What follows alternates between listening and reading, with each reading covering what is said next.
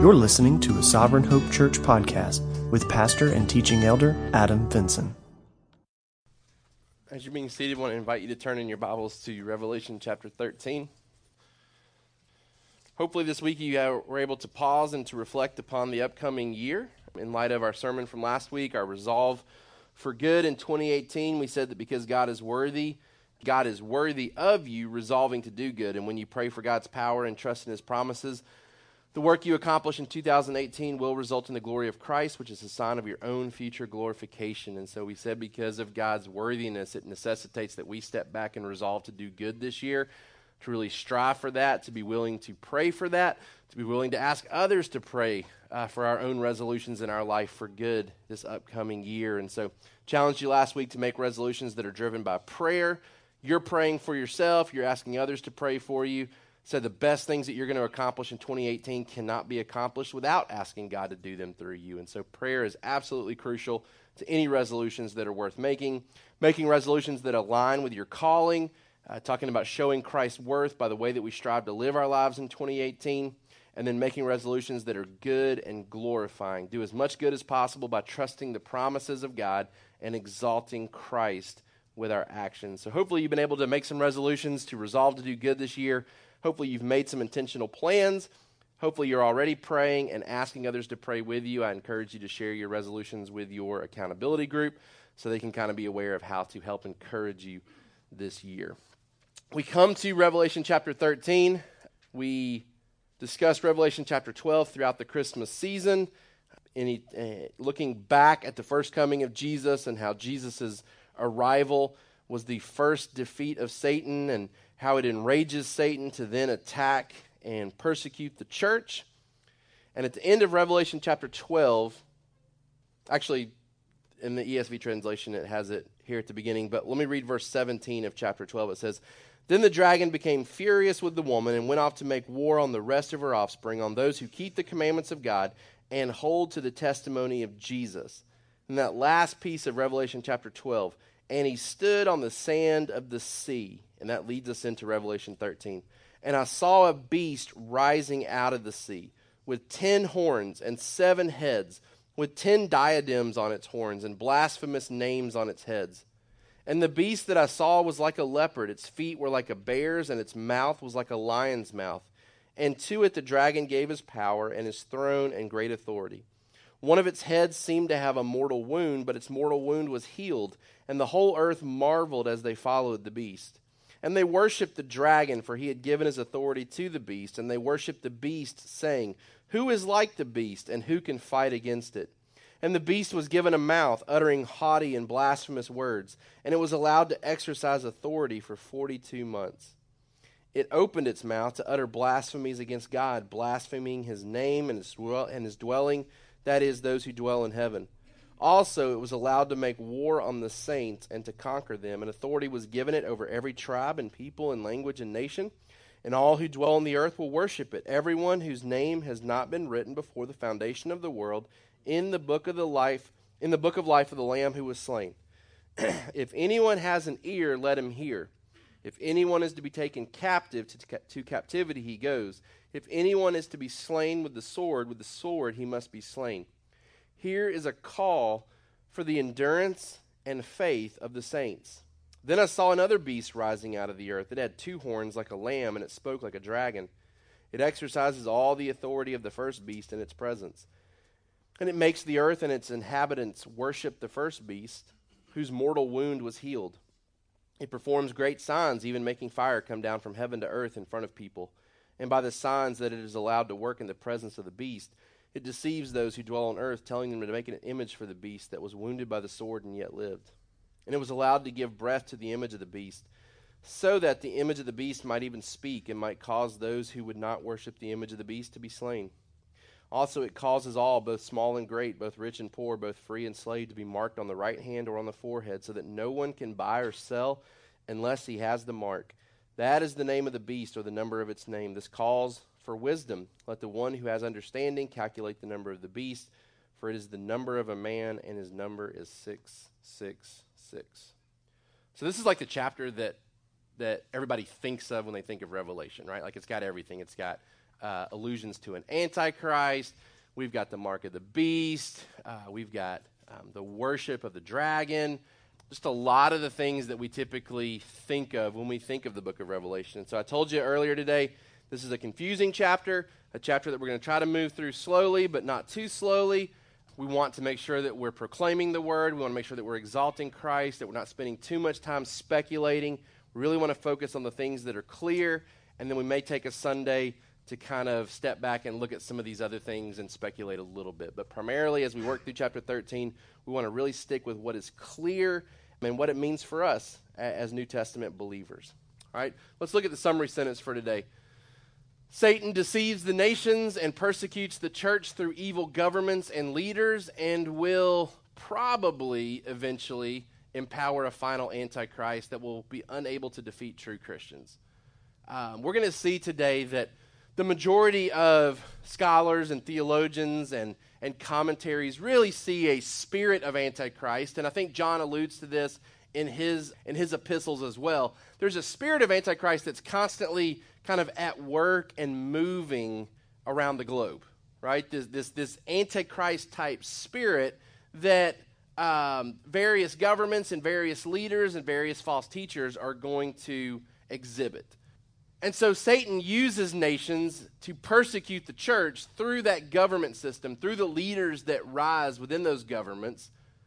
But I do think Scripture lends itself to us believing that eventually there will be a final Antichrist that kind of shows up that embodies what we think of when we think of Antichrist.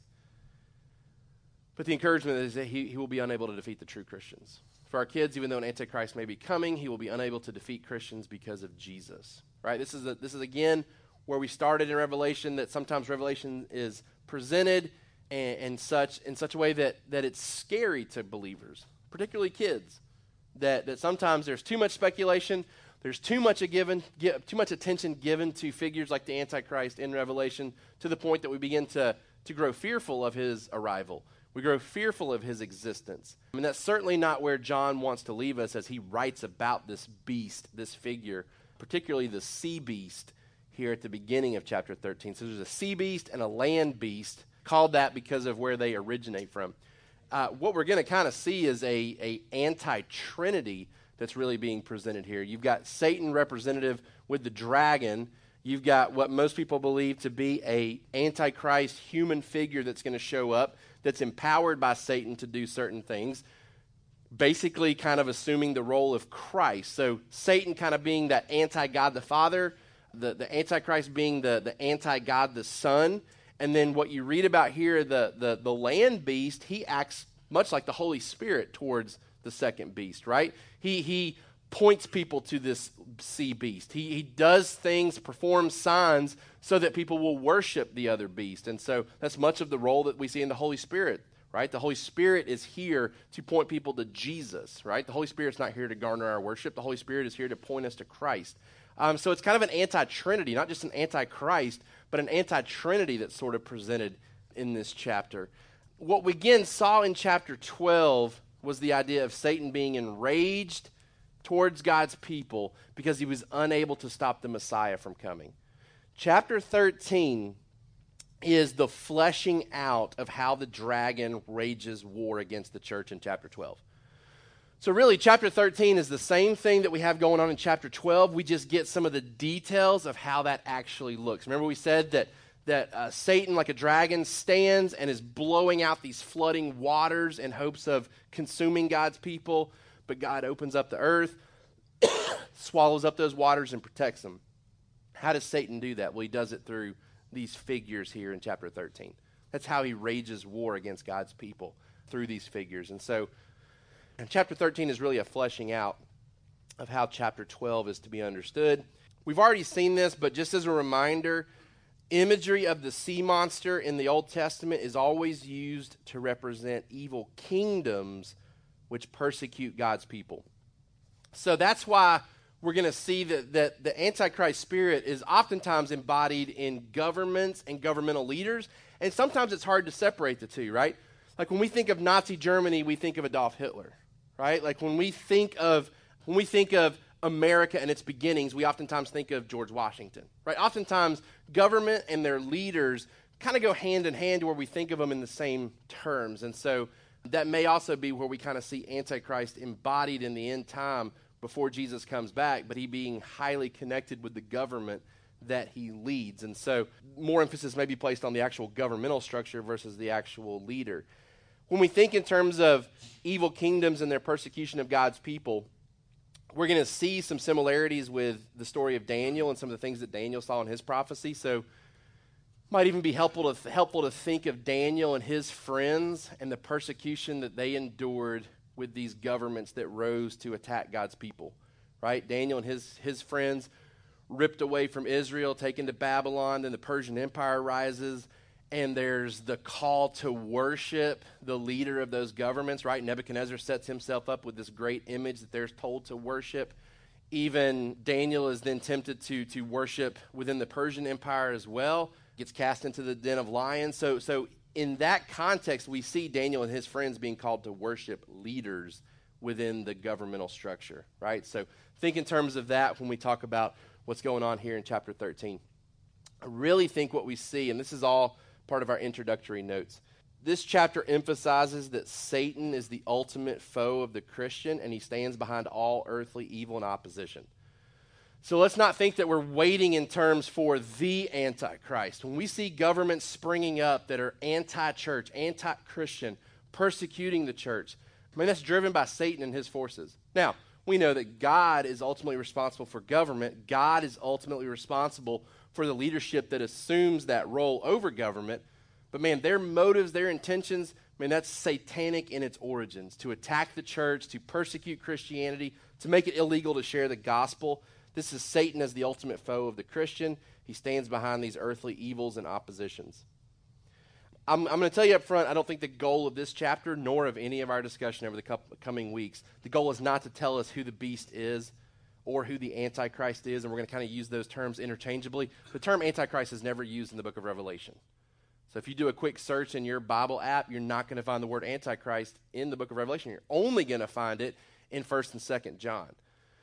But that term is kind of used interchangeably with the beast, and so we'll do that uh, for the most part in our discussion as well. But the goal is not to tell us who the beast is, but instead to tell us what he will do and why he will be unsuccessful against the church. Make sure you understand that's the goal of our discussion. That's the goal of chapter 13. It's not to tell us who this guy is, if he's even a guy, right? It's not to tell us who he is. It's not to give us the identity of the man of lawlessness. It's not to give us the identity of the sea beast. It's not to give us the identity of the Antichrist. The goal is to help us understand what he will do, what will be going on when he rises to power, and why he will be unsuccessful against the church. No saved person falls during this time. Man, that ought to be such an encouragement to us.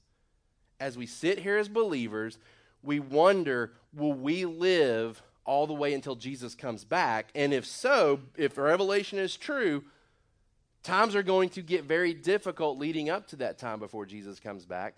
Do we have anything to fear? And what rings true in Revelation chapter 13 is absolutely not that no saved person falls to the Antichrist and to his structure.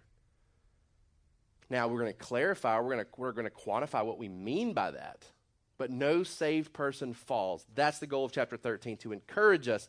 Because as we're going to see, and we're only going to get through verse 10 today, as we're going to see with verse 10, here is a call for the endurance and the faith of the saints. Right? John says, Here's why I've just told you about the sea beast because I want you as a Christian to endure it.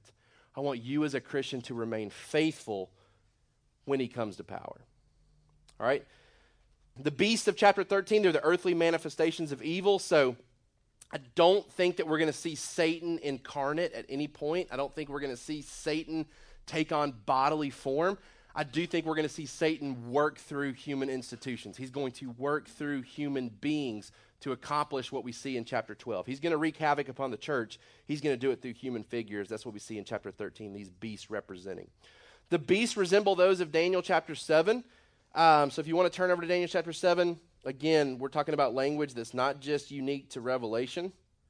In Daniel chapter 7, verse 1, in the first year of Belshazzar, king of Babylon, Daniel saw a dream and visions of his head as he lay in his bed. Then he wrote down a dream and told the sum of the matter. Daniel declared, I saw in my vision by night, and behold, the four winds of heaven were stirring up the great sea. All right, so we've got the connection with the sea already. And four great beasts came out of the sea, different from one another. The first was like a lion and had eagle's wings. Then as I looked, its wings were plucked off, and it was lifted up from the ground and made to stand on two feet like a man and the mind of man was given to it. Verse 5 Behold, another beast, a second one, like a bear. It was raised up on one side. It had three ribs in its mouth between its teeth, and it was told, Arise, devour much flesh. After this I looked, and behold, another like a leopard with four wings of a bird on its back, and the beast had four heads, and, a dominion, and dominion was given to it. After this I saw in the night vision, behold, a fourth beast, terrifying and dreadful and exceedingly strong. It had great iron teeth. It devoured and broke in pieces and stamped what was left with its feet it was different from all the other beasts that were before it. It had ten horns. I considered the horns, and behold, there came up among them another horn, a little one, before which three of the first horns were plucked up by the roots. And behold, in, its, in this horn were eyes like the eyes of man, and a mouth speaking great things. All right, so there's a lot of similarities in this passage to the beast that we're talking about. The, they, they, they resemble them, but what you have in Daniel, and, and this is where it's tough too, because we almost need to pause and stop and do a study on some of this stuff in Daniel too, but I don't want us to get hung up too much because I want to get out of Revelation at some point, right? Like I've already heard from some of you, man, I'd love to study this book of the Bible next. I'd love to study this book of the Bible next. And so I don't want us to get too bogged down. At some point, we'll come to the book of Daniel and study some of this again, uh, which will be great too because it'll keep it fresh in our minds. But if you study the book of Daniel, most people believe these kingdoms represent Babylon, Persia, Greece, and Rome, kind of a succession of empires that arose what we see here in Revelation is the, the beast that John sees takes pieces of all of these empires and kind of groups it into one beast. And I think really the message there is that this latter day beast embodies kind of all the evil that we saw in these previous empires. So while you break them up in Daniel and you've got evil empire, evil empire, evil empire, evil empire, and some of the things that they did to God's people, this latter day beast is kind of a, a combination of all of them right? And it, it's really a nod to how evil it is in the latter days, that it kind of takes all of this and summarizes it and combines it all into one beast. All right? The beast mirrors the dragon in appearance. You should see the close connection there because they've got the same amount of heads and the same amount of horns. The dragon that's described in Revelation 12 is almost identical to the, the beast description in Revelation 13. It shows us their close connection. The beast has many heads and one mouth. That ought to kind of be weird. Like if, if you were to try to draw this, if, if Jack down here was to try to draw this beast for us, it would get confusing at times trying to figure out, okay, it's got 10, it's got 10 heads, uh, and, and, and, it's got horns, and it's got, it's got all this stuff going on, but it's got one mouth. And really the, the, the message there is that there is consistency, consistency in the message consistency in the purpose. So, again, as we see governments rise and fall and we see leaders come and go, we see individuals who have been very persistent to persecute the church, to attack God's people, and then die off, and then somebody else rises up. The message here, the one mouth signifies there's consistency, there's unity in that purpose. Okay? So, again, I think this is the embodiment of all these empires, all these governments that are against God's people but there's consistency in their message as they change over time. I think we see consistency communicated to us in First John, and we're going to read these passages here in just a second. But John tells us in his epistles, you want to know what Antichrist is? Antichrist is anybody that has bad theology about Jesus, that just really denies Jesus, denies some of the core principles of who Jesus is, wants to basically explain away the incarnate God's Son wants to just explain him away. That's Antichrist. And so uh, even John says, hey, you're going to have a lot of Antichrists that come and go. You're going to find consistency in their message. They want to explain away Jesus. Let's look at some of these relevant passages. Uh, let's go back to Daniel chapter 7. And these are kind of the key passages that we think of or should think of that inform us about Antichrist. Back in Daniel chapter 7, if you skip down to verse 15, it's, As for me, Daniel, my spirit within me was anxious, and the visions of my head alarmed me. I approached one of those who stood there and asked him the truth concerning all this. So he told me and made known to me the interpretation of the things. These four great beasts are four kings who shall arise out of the earth. But the saints of the Most High shall receive the kingdom and possess the kingdom forever, forever, and ever. Mean, that's going to be the message that we find in Revelation is that while these beasts rise and these governments come into being, what ultimately happens is that they fall and the kingdom is possessed by God's people. Verse 19 Then I desired to know the truth about the fourth beast, which, fourth beast, which was different from all the rest, exceedingly terrifying with its teeth of iron and claws of bronze, and which devoured and broke in pieces and stamped what was left with its feet. And about the ten horns that were on its head, and the other horn that came up, and before which three of them fell, the horn that had eyes and a mouth that spoke great things, and that seemed greater than its companions. As I looked, this horn made war with the saints and prevailed over them. Okay, there's consistency there. This, this little horn that's able to rise up, it makes war against the saints. We see that same terminology in Revelation, right? It's allowed to make war against God's people and to conquer them. It says that, that he makes war against the saints and prevails over them until the Ancient of Days came and judgment was given for the saints of the Most High, and the time came when the saints possessed the kingdom. We're going to get to this point in Revelation. Yeah, the sea beast rises, the land beast rises, but you know what? The Ancient of Days is going to show up and is going to defeat them and hand the kingdom over to his people, and we're going to rule and reign with Christ forever. Same message in Daniel.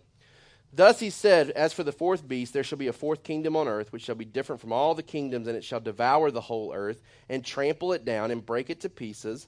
This is where some of that one world government mentality comes from. As for the ten horns, out of this kingdom ten kings shall rise, another shall rise after them. He shall be different from the former ones. He shall put down three kings.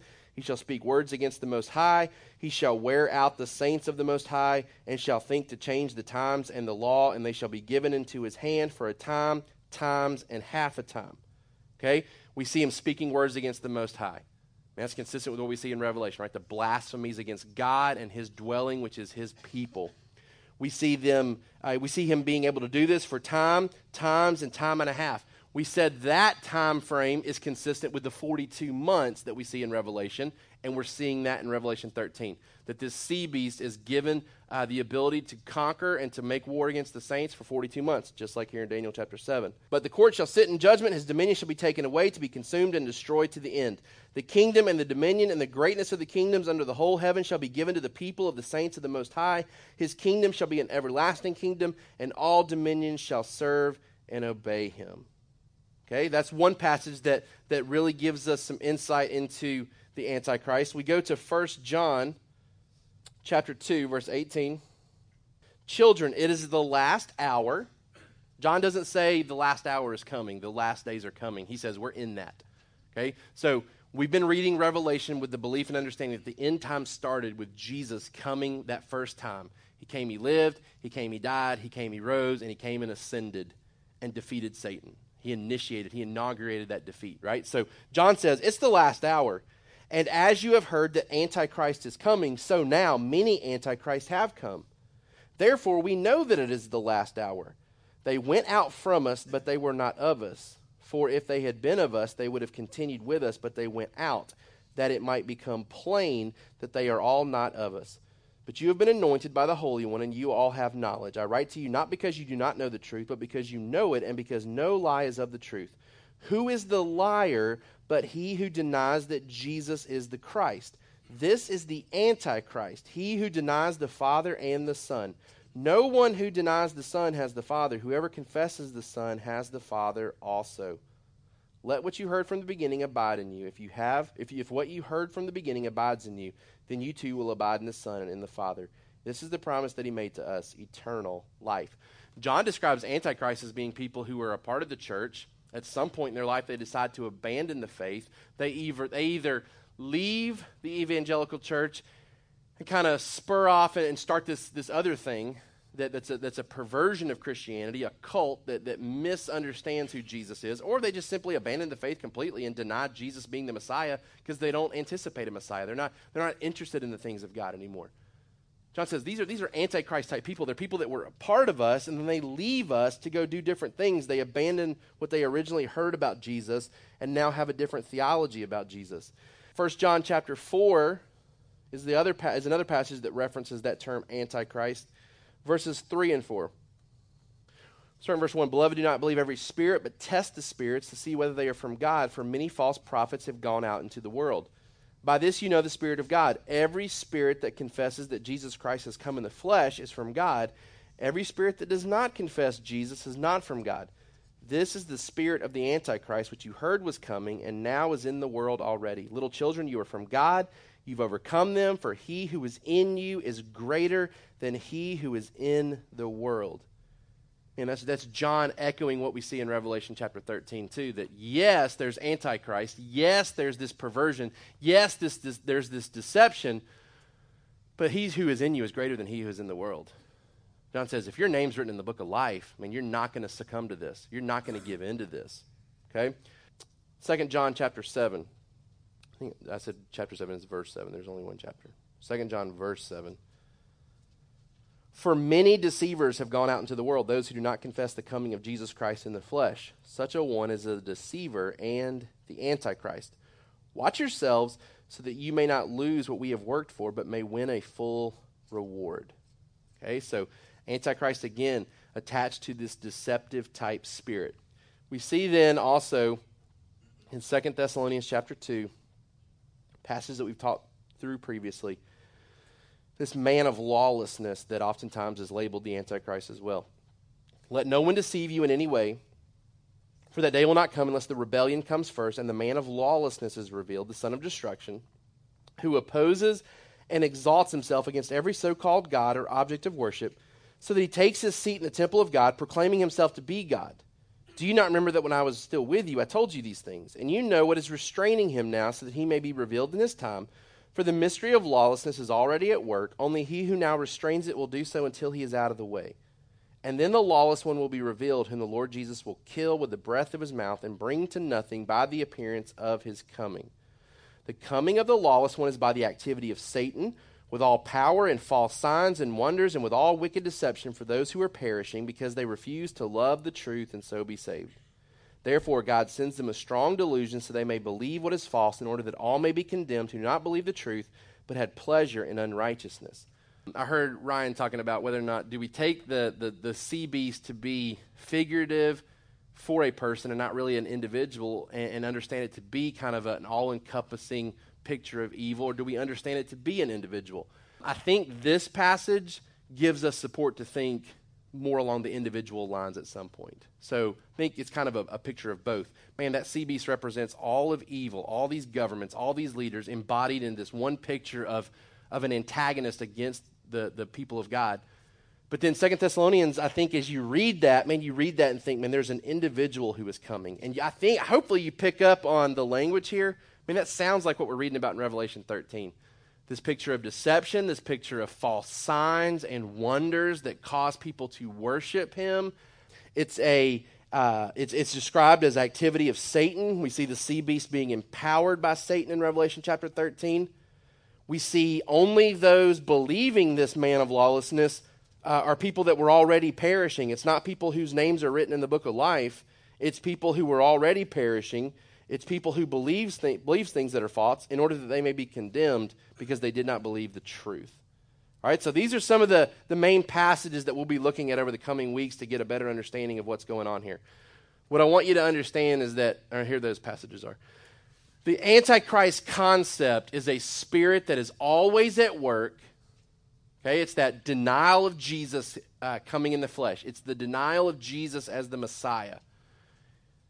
It's always at work, and it may manifest itself personally in the form of a leader who opposes God and his people. That seems to be where this thing is headed. As antichrists and governments come and go, their spirit lives on, the spirit that is anti Jesus. All right? All right, real quick, two more things, and then we'll jump into a, a short outline on this passage, and then I'm going to give you some strong application. Who is the beast? There's been a lot of speculation about the beast, about the Antichrist. The original readers would have most likely understood it to be Rome and its emperor. And it would have had fulfillment for them at that, at that time. Because while it may not be the Antichrist or the beast, they were certainly living under a government that put itself in a position where it demanded to be worshiped. right? Nero and Domitian and some of these other guys, they were saying, Worship us. We are Lord. And if you don't worship us, you're going to be persecuted. You're going to be burned at the stake. You're going to be executed. So you, there's no way you would have read Revelation when it was first written and said, I don't think it's talking about this. I think it's talking about something else. You just said, Oh, this makes total sense, like, because we are living in this. Like, we are being persecuted for our faith because we're not worshiping our government. Almost every reformer right? So, so when we think of the Reformation, almost every reformer would have labeled the Catholic Church and its Pope as the Antichrist. Again, because it was a perversion of Christianity. Guys like Martin Luther had to come in and correct a lot of false doctrine. I mean, during that time, I mean, they're selling pieces of paper that if that, that, you're being told, if you purchase this, it'll get you out of heaven, you can get other, or get you out of hell, and you can get other people out of hell too if you'll pay money to the church. Man, they had such a monopoly on theology because they were the only ones that could understand the Bible, right? Like it's why we're so grateful and thankful for guys like John Wycliffe who showed up and said, no, the common man needs to be able to understand the Bible so we have some checks and balances in place so that the, the Pope and its bishops aren't just communicating whatever they want for personal gain. So, man, they, they definitely embodied a lot of the, the Antichrist spirit during that time as well, right? So, anything and everything that kind of fits that mold can properly be labeled antichrist. Now, we don't want to probably become the type of people that go around using that term saying antichrist, antichrist, that's antichrist. You're going to get labeled kind of weird and odd and, and probably not accomplish the things that we want to. But I do think it's appropriate to see the spirit of antichrist, to identify it in our culture, because we need to be aware. Because John says, if you've got an ear, listen and hear what I'm telling you right? So we need to be aware of things going on around us and how they fit into that Antichrist type mold. Um, I think it's going to be hard to tell when the Antichrist is actually here because so many have come and gone, right? Like, again, I don't think the goal is for us to know, hey, that's the Antichrist. I think we're supposed to be on guard all the time because we may live at a time. I mean, if you had died before Hitler had fallen, you probably died thinking he is the Antichrist. And that's okay because, man, if you're alert and aware and you're guarding and protecting yourself against things that are happening, I don't care if you're wrong about thinking that was the Antichrist and it not being the Antichrist. Because the message, again, I think, is guardance and protection and endurance through some of these things. Right? So, again, I don't think it's the goal to figure out who it is. What's clear from these passages that we've already read? First of all, I think that the beast finds its power from Satan he finds his, uh, his influential power from Satan. And, and I think because of that, because we, we are recognizing and acknowledging a satanic origin here, we have to take this seriously. And although we understand that government is put in place by God and God oversees the rising and falling of leaders, we can't discount the satanic aspect here of what's going on behind the scenes. So ultimately, any power that the Antichrist has comes from God, right? Because all power comes from God. Romans 13, 1. Let every person be subject to the governing authorities, for this is no authority except from God, and those that exist have been instituted by God. Okay, so even though the picture here is Satan calling out this beast from the sea so that he can put him in charge, Satan's really not doing it, right? It ultimately falls under God and his authority. But the beast does have influential power because of Satan. Number two, the beast will be highly influential in drawing attention and worship away from Christ. Like that's his goal. Worship anything but Christ, pictured in Revelation 13 as worshiping him. And remember, emperor worship was prevalent at that time. And so I do think it's written with kind of a connection type aspect of here's how I'm going to connect with my readers. Here's how they're going to understand what I'm talking about because they get it. The emperor is demanding their worship right now. Okay? So the beast is highly influential. His power comes from Satan. He will be most effective with his mouth. Deception is his weapon. That's important to note, too. It's why we need to have ears that hear, and it's why we need to be guarded and protected, and it's why we need to be consumed with God's word, where our minds are being transformed and not conformed, right? Because it's going to get worse the temptation to conform our minds to the way of thinking of our culture. We have to be transformed by God's word.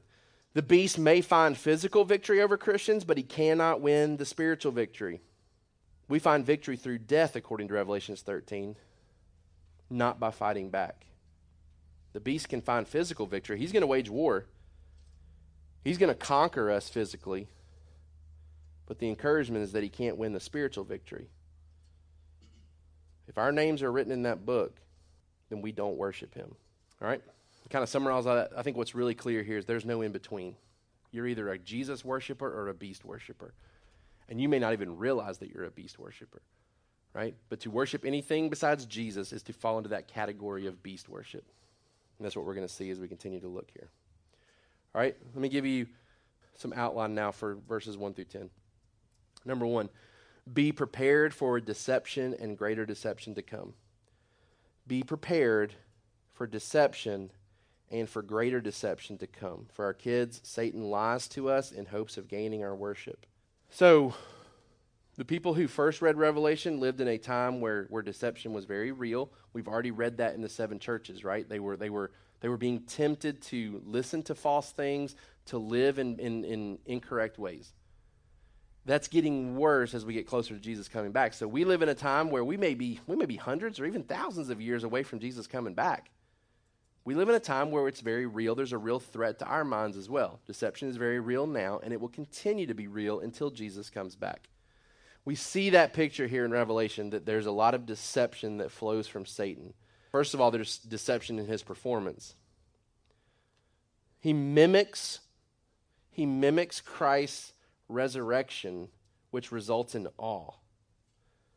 All right, so we've seen a description of him, and then it says one of its heads seems to have a mortal wound, but its mortal wound was healed, and the whole earth marveled as they followed the beast.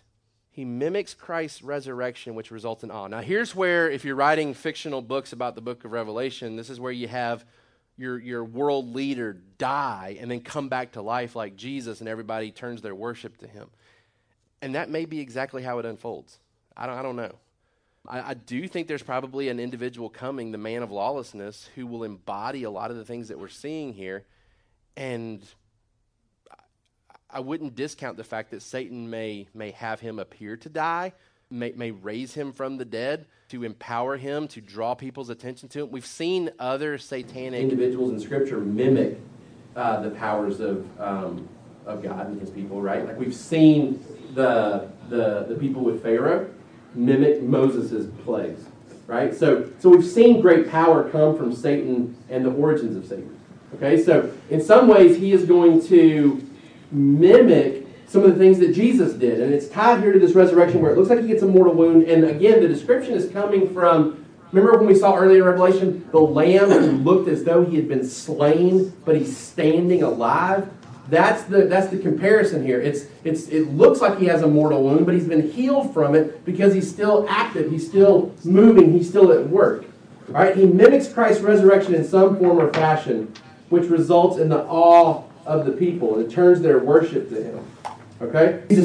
He's deceptive in his performance. He mimics Christ's resurrection, which results in awe. He appears to be defeated, but remains empowered. We see that slain uh, lamb uh, earlier in Revelation, so he's the anti that. Um, this is possibly an allusion to the defeat that he's already been given from Genesis 3:15. That idea of, of Christ coming to crush the head of Satan, but while we've seen Satan defeated in Revelation 12, he's still allowed to continue until Christ returns. Um, this could also be understood as again we see governments fall.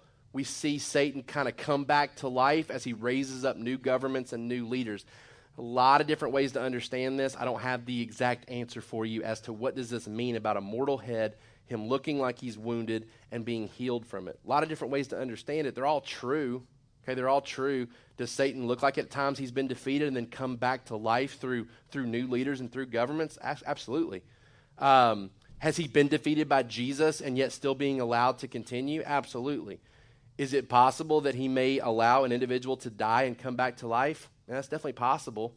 It's definitely possible. It doesn't discount anything about our faith if that is what happens. Okay? I think the key here is that there's deception in his performance, and it draws people to worship him because of that performance.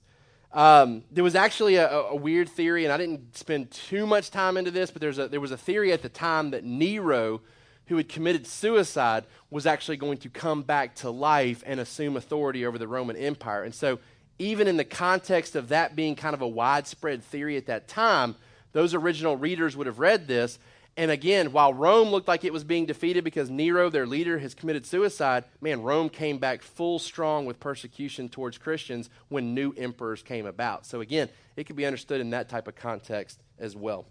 Number two, Satan is not only deceptive in his performance, he's deceptive in his power. He mimics Christ's authority, which results in worship. Okay, we see this antichrist figure and the fact that he has crowns and diadems, just like Jesus has been described earlier in Revelation. He's been given great authority in such a way that they worship the dragon, for he had given his authority to the beast, and they worship the beast, saying, Who is like the beast, and who can fight against it? Which leads to that third deception. He's deceptive in performance, in power, and in protection. He mimics Christ's security which results in the allegiance of these people. Here, here's kind of to summarize what his deception is he is causing people to confess things that should only be confessed about God. Okay? This, this language here who is like the beast? Who can fight against it? I mean, that's rooted in Old Testament language that's reserved for God. In Exodus chapter 15, verse 11, this is the song of Moses celebrating the deliverance of God from Egypt. Who is like you, O Lord, among the gods? Who is like you, majestic in holiness, awesome in glorious deeds, doing wonders? You stretched out your right hand, the earth swallowed them. Right? Like, we find our security and our protection from God. Who is like him? Who can actually compare themselves to God? Who can fight against God? Who can compete against him? Instead, the people here at the end are now saying, Who's like the beast? Who can compete with him? Psalm chapter 71, verse 19. Your righteousness, O God, reaches the high heavens. You who have done great things. O God, who is like you? Right? Like the, the awe and the majestic responses to be towards God and nothing else. Psalm 86, verse 8. There is none like you among the gods, O Lord, nor are there any works like yours. All the nations you have made shall come and worship before you, O Lord, and shall glorify your name. Psalm 89, verse 8. O Lord, God of hosts, who is as mighty as you are, O Lord, with your faithfulness all around you? You rule the raging of the sea. When its waves rise, you still them. Micah 7:18, the last one I'll read to you. This is just a handful of them that are contained in the Old Testament. This, this mindset, this awe that nothing is like God. Micah 7:18, Who is a God like you, pardoning iniquity and passing over transgression for the remnant of his inheritance? He does not retain his anger forever because he delights in steadfast love. Be prepared for deception and for greater deception to come. Man, Satan's at work. He is seeking to deceive, he is seeking to detract us from Christ, to deter us from Christ, to make other things more important to us than Christ. Right? Like I was sharing with you the couple that, that I'm trying to help right now with, with their marriage. I mean, this guy believes that staying in your marriage is tied to being in love with your spouse. And, and, that's, that's the parameters. Do I stay or not stay? Well, am I in love or am I not in love?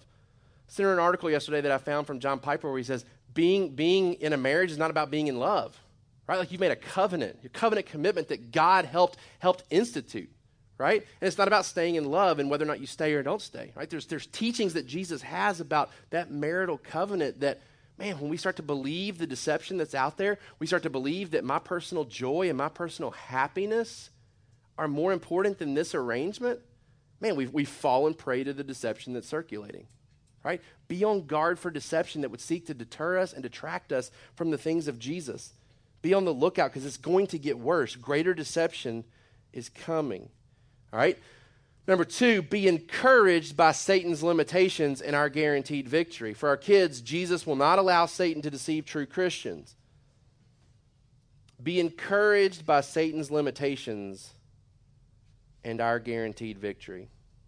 If you don't read between the lines, you read this and you say, This is, this is terrifying. This is scary. This is horrific.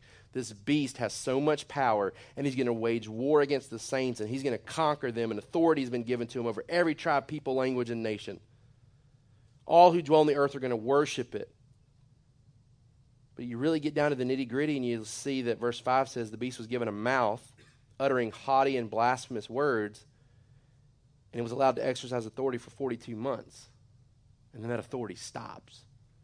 Right? Like it's cut off. Yeah, Satan has, has opportunity to do some of the things that he desires to do. Doesn't, doesn't dawn on him that that's all fitting into God's plan, right? But for 42 months, he's given authority.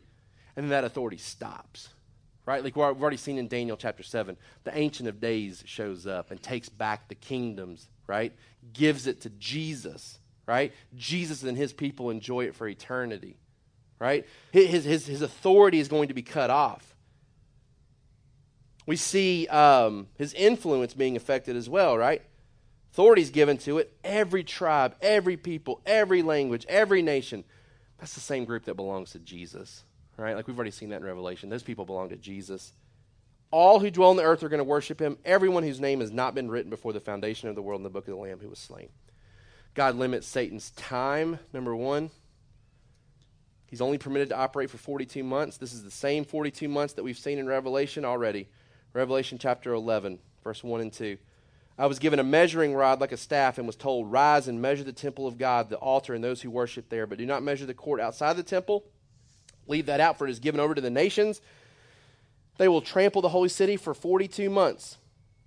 I will grant authority to my two witnesses. They will prophesy for 1,260 days, clothed in sackcloth. I mean, you know what else is going on during this time of deception? The gospel is being preached by the two witnesses. Remember, we talked about us being kind of embodied in the grouping of that two witness. Like, man, the gospel's still going forth. Even though deception is setting in, it's not like the Antichrist shows up and nobody else is getting saved. Man, everybody whose name who's written in that book of life is getting saved. Some of them during this time of deception, I believe, because the two witnesses are still very active during that time. Revelation chapter 12, verse 6. The woman fled into the wilderness where she has a place prepared by God in which she is to be nourished for 1,260 days, 42 months. Right? So, so the Antichrist comes to power. The Antichrist is allowed to make war against the saints. He's allowed to conquer. We're being nourished during that whole time in the wilderness. Remember, we said that's God's territory. Right? So, so while the Antichrist has been given authority, it's really, uh, uh, it's really not the type of authority that, that, that you think of because God remains completely in control during that time and he takes care of us. God limits Satan's influence, number two. He's only effective with those who do not belong to God. You say, but, but Adam, like he's killing Christians during this time. And I read that and I'm reminded, man, that's good news, right? Because we're waiting for the martyrs to get filled up, right? How long, oh Lord, until you step in and take things back over? How long until we see you visibly come and seize all this, give it to the Ancient of Days? How long until that happens? Man, until that last martyr is killed. Man, like Satan doesn't even pick up on the fact that he's killing Christians and speeding up his demise. Right? Like if Satan just called off all the dogs and said, Whoa, quit killing Christians. Right? Like nobody's allowed to kill Christians because when we kill the last one, man, then Jesus comes back and we're done. Like we're going to the bottomless pit, like we're going to the lake of fire, like we are out. Man, even in what looks like our defeat, man, we're closer and closer to victory. We're closer and closer to victory. Influence of Satan is completely limited here. Our safety is tied to our names being written in the book of life, the Lamb's book. There's debate as to what is actually the descriptive word for being before the foundation of the world. It says, Everyone whose name has not been written before the foundation of the world in the book of life of the Lamb who was slain. Some people say before the foundation of the world is tied to the Lamb being slain, that the Lamb was slain before the foundation of the world. Others want to say, no, this is saying that before the foundation of the world, people's names were written in the book of life. Um, it really doesn't matter because both are true. Um, 1 Peter 1 19 through 20 that Jesus, the plan to have Jesus die on the cross, I mean, that was in place long before time. That's, that's always been part of God's plan. Not plan B, not his reactiveness towards sin. 1 Peter 1 19 through 20. Uh, but with the precious blood of Christ, like that of a lamb without blemish or spot, he was foreknown before the foundation of the world, but was made manifest in the last times for the sake of you who through him are believers in God, who raised him from the dead and gave him glory, so that your faith and hope are in God right? Like he was slain before the foundation of the world. Ephesians 1 4 talks about us being uh, chosen and us being secured before the foundation of the world as well. So, so both are true here. Our security is tied to a lamb who was slain before the foundation of the world, who wrote our names in a book before the foundation of the world. And because our names are secure there, we will never worship this beast if we're alive when he shows up. All right? Let's close out with a couple points application. Be willing to listen, number one. John says in verse 9, if anyone has an ear, let him hear. Man, John wants us to take this seriously that there is great deception, and if we don't take great steps to combat that, then our names probably aren't written in the book of life. It's not that we're going to lose our salvation and give into the deception. It's, man, if we don't listen to this, if this doesn't, if this doesn't ignite us and inspire us and alarm us, we're probably not really Christians. If you have an ear, let him hear. Number two, be willing to suffer. He says, if anyone is to be taken captive, to captivity he goes. If anyone is to be slain with the sword, with the sword must he be slain. 1 Peter 4:19 Therefore let those who suffer according to God's will entrust their souls to a faithful creator while doing good. Peter says, Don't stop doing good when suffering comes. Don't let that cause you to relinquish your faith in Jesus. Don't cause that to make you give up because suffering is set in. Keep doing good. Entrust your souls to a faithful Creator. And even if that suffering leads to your death, be faithful. Don't lose heart. One commentator said, Endurance is not resign, uh, resignation, but is a courageously acceptance that the worst life can do can be turned into His glory. Endurance is not resignation, but it's courageously accepting the worst that life can do and turning it into God's glory. To kind of summarize that statement, the worst case scenarios should not cause us to turn from Christ. Think about that for a second. The worst case scenarios should not cause us to turn from Christ. We talked in chapel this week. Um, I was teaching the kids from Philippians, uh, where we're told to not be anxious about anything, but be prayerful about everything, right? And when we do that, says that God will guard our hearts and minds with peace. So I told the kids, I said, man, when we worry, when we allow worry and anxiousness to set in, it's typically because we are imagining the worst case scenarios, right? Like we, we, we, start to we start to speculate and we start to imagine, man, this is going to go south and it's going to go way south, right? And rarely does it ever get near there in our lives, right? But we start to, man, really just start to speculate and this is this is where this is going. Man, the worst case scenarios are about to happen. We get worried and we, and we start to get anxious, right? And, we, and, and, and Paul says, man, pray about those situations. Pray about those situations. But here we're reminded, man, if the worst case scenarios do happen, it can't cause us to wander from Jesus. Even if the worst things that we can imagine happen to us, I don't know that it could get any worse than some of the things that Christians have already endured that, that cause them to lose their lives. Right? Like it's one thing to die in your sleep, it's another to die burning at a stake. Right? Nero took Christians and made them into human torches because they would not worship him. Right? Like, that, like that's worst case scenario to me. And these are people that did not relinquish their faith in Jesus. Be willing to suffer, John tells us here. And number three, be willing to trust. Be willing to trust. 2 Timothy chapter 3, verse 12. Indeed, all who desire to live a godly life in Christ Jesus will be persecuted while evil people and impostors will go on from bad to worse, deceiving and being deceived. Like Timothy says, this isn't going away. This is going to get worse, bad to worse. But as for you, as it gets worse around you, but as for you, continue in what you have learned and have firmly believed, knowing from whom you learned it and how from childhood you have been acquainted with the sacred writings which are able to make you wise for salvation through Jesus Christ. And Timothy says it's going to get worse. And don't let that stop you. Allow the things that you have learned, the things that you know about Jesus, to hold you during those times. Verse 10 here is a call for the endurance, right? listen, suffer. Here's a call for the faith, the trust of the saints. Last statement I want to leave you with our endurance is tied to us trusting God to keep this plan that we're describing here. Like, like what I want you to do today is I want you to pause and step back and say, okay, this is God's plan for the world. He is going to allow things to get worse.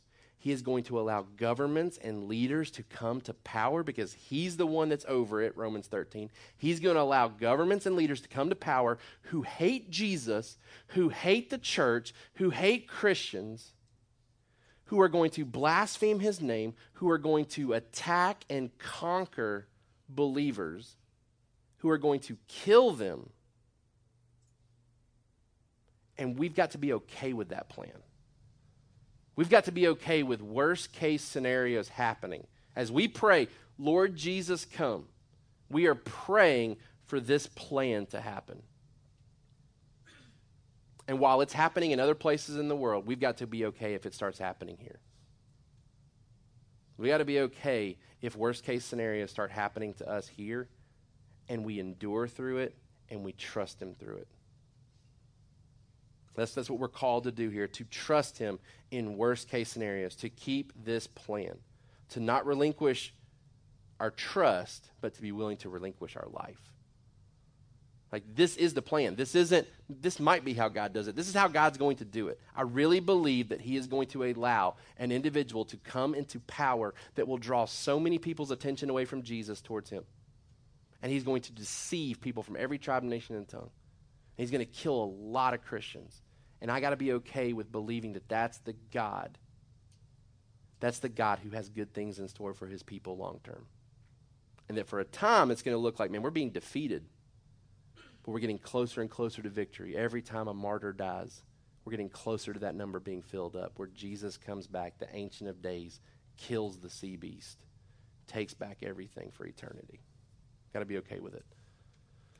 Family worship questions. What are some key beliefs that we have about Jesus based on Scripture? Right? First John says, man, antichrist people are people that don't believe right things about Jesus. What are the key beliefs that we have about Jesus based on Scripture? Use this as a week to teach your kids. What do we believe about Jesus? Who is he? Why do we follow him? Why do we worship him? What do we believe about him? Number two, based on those beliefs about Jesus, how should that affect the way that we live?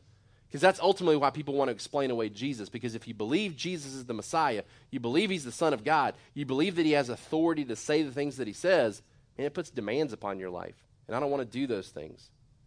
All right? I don't want to do those things. Man, what's attractive about the Antichrist? He brings good things to the people, right? He brings good things to the people. The contrast here is that the world is going to be filled with people who are worshiping Jesus when bad things are happening, and we're not letting go of the fact that we believe He has good in store for us long term.